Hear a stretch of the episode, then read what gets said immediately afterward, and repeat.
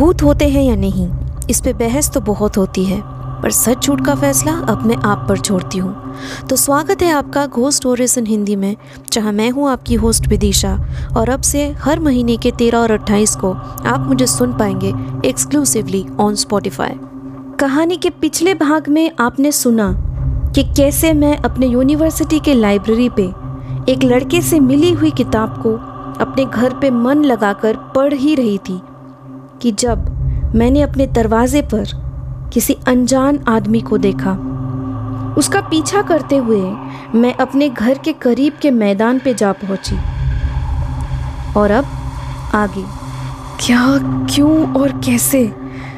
ये सारे सवाल मेरे दिल में उठ ही रहे थे कि तभी मेरी नज़र उस आर्मी की शक्ल देखने के लिए थोड़ा ऊपर उठी। और मैंने जो उसके बाद नज़ारा देखा, वो आज भी याद करते हुए मेरे रोंगटे खड़े हो रहे हैं। दरअसल, उनके कंधे के ऊपर कोई शक्ल मुझे दिखी ही नहीं, क्योंकि उनका सर था ही नहीं। एक बिना सर का आदमी, यूँ मेरे इतने करीब एक घोड़े पर सवार हुआ खड़ा था। मेरे मुँह से चीख निकालने की नाकाम कोशिश कर रही थी मैं। गले में जैसे कुछ हटक गया हो। मानो मैं अभी बेहोश हो जाऊँगी और सच में मेरे आँखों के सामने धीरे धीरे अंधेरा सा छा गया। बस आँखें बंद होते हुए मैं एक खुखार दिल दहला देने वाली हँसी सुनी। जो शायद मेरे डरने पे बहुत ज़्यादा खुशी महसूस कर रही थी।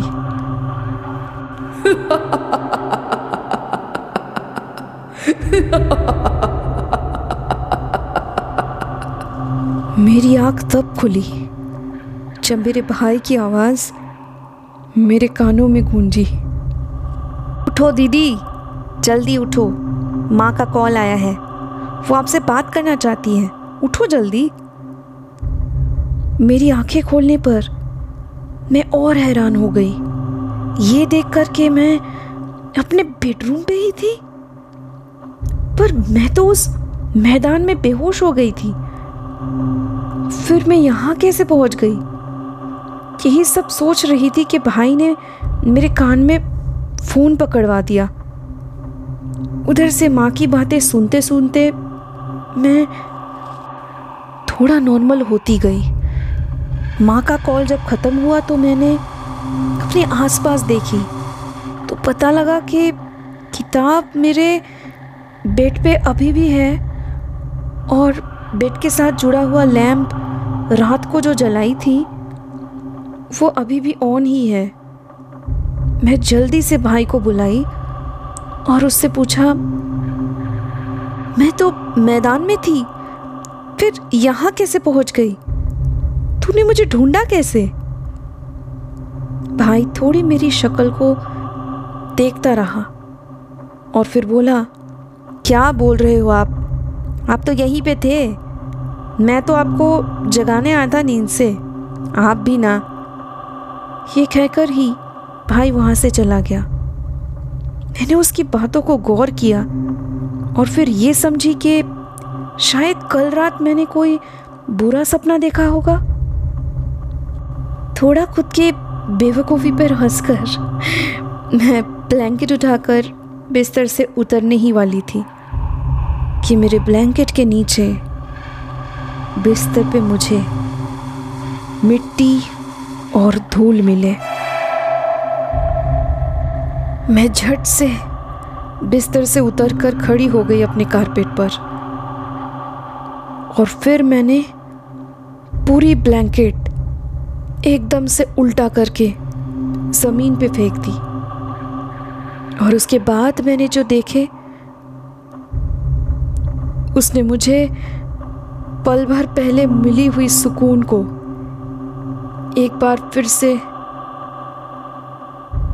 दहशत में बदल दिया। पूरे बेड पे घास, मिट्टी और धूल जगह जगह पे फैली हुई थी।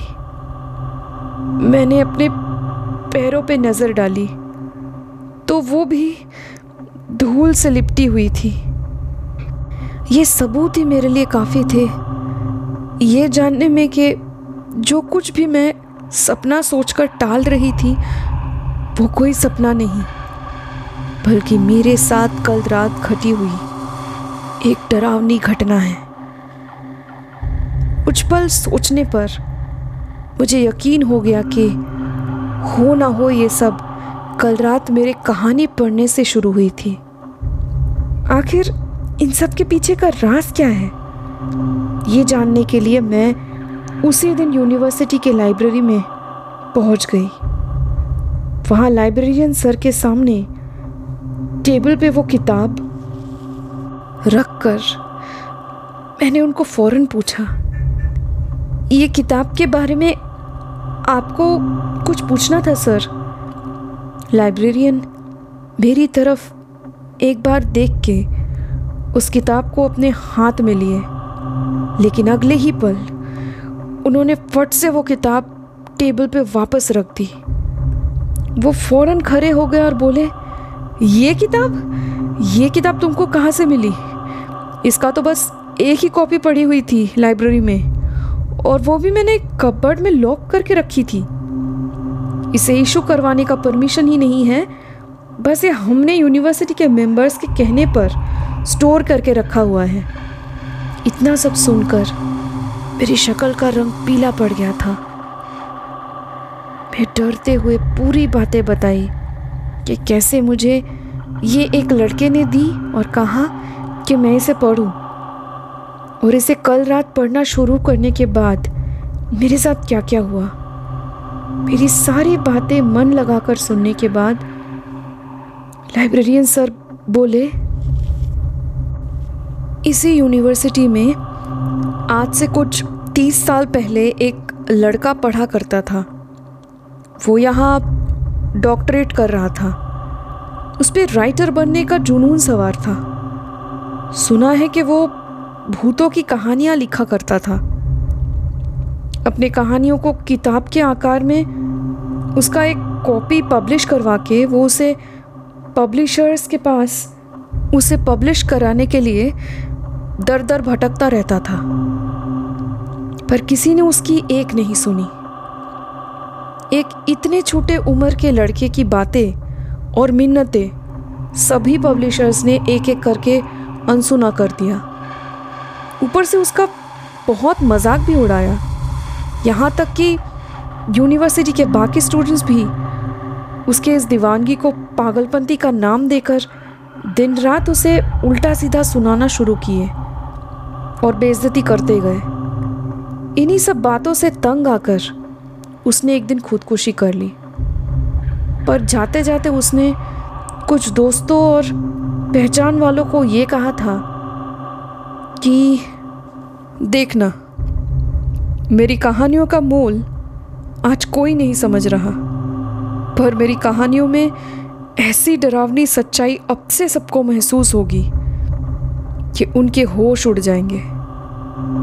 वो उन रूहों और आत्माओं को अपनी आँखों से देख पाएँगे, उनको सुन पाएँगे और उन्हें महसूस भी करेंगे। और जब ऐसा सच में होगा, उस दिन तुम सब मेरी कदर समझोगे। मेरे किताब के तब तब होंगे चर्चे।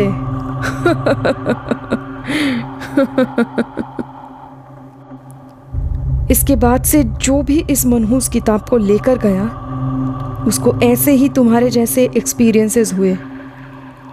और वो हर बार ये किताब लौटा दिए।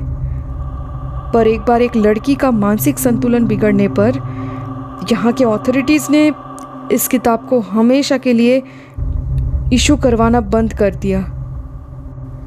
ये सब मुझे यूनिवर्सिटी के एक्स लाइब्रेरियन ने कही थी। उसके बाद से आज करीब दस साल के बाद तुम्हें मिली है ये किताब। मुझे कुछ समझ नहीं आ रहा है। ज़रा आप यहाँ देखो। ये कह के लाइब्रेरियन सर ने मुझे दीवार पे टंगे हुए तीन फ़ोटो फ्रेम में से एक को दिखाकर कहा, ये उस साल 1988 के बैच का जो कॉन्वोकेशन सेरेमनी था, उसका फ़ोटो है। इसमें से ये है वो लड़का जो वो किताब का राइटर था। जैसे ही मैंने उस तस्वीर को करीब से आकर देखा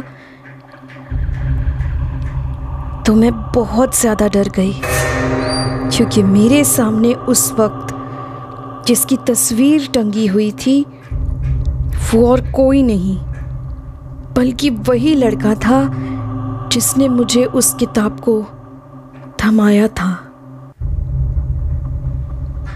उसकी कही हुई बातें मुझे एक बार फिर से याद आने लगे।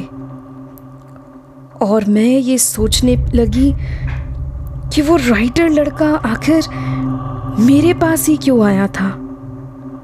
हो सकता है कि वो ये चाहता था कि कोई ऐसा उसके किताब को पढ़े जो सच में उन कहानियों पे दिलचस्पी दिखाए। इतने सालों बाद भी उस राइटर लड़के की अतृप्त आत्मा, बस अपनी कहानियों का सच्चा कदर पाने के लिए अतृप्त थी। वो हर बार अपने किताब को पढ़वाने के लिए शायद यूँ ही सबको प्रोत्साहित करता होगा। मैं ये सब बातें मन ही मन दोहराती चली गई। पर ना मैं उस दिन ये सब कुछ लाइब्रेरियन सर को बता पाई और ना आज भी मैं ये किसी को भी बता पाई हूँ, क्योंकि वो शायद मुझे यकीन ही नहीं कर पाते। पर हाँ उस दिन से आज तक जब भी मैं कोई किताब को यूँ ही खरीदने या पढ़ने के लिए मन बनाती हूँ तब मुझे ये घटना ज़रूर याद आती है। अगली बार से आप भी कोई ऐसा किताब पढ़ने से पहले मेरी ये एक्सपीरियंस याद रखिएगा। ये थी आज की पैरानॉर्मल कहानी। आई होप आपको ये पसंद आई होगी। आज ये घोस्ट स्टोरीज इन हिंदी को स्पॉटिफाई पे फॉलो करें, जहाँ मैं आपके लिए लाऊँगी ऐसी कहानियाँ जो आपके डर के परिभाषा को बदल के रख देगी।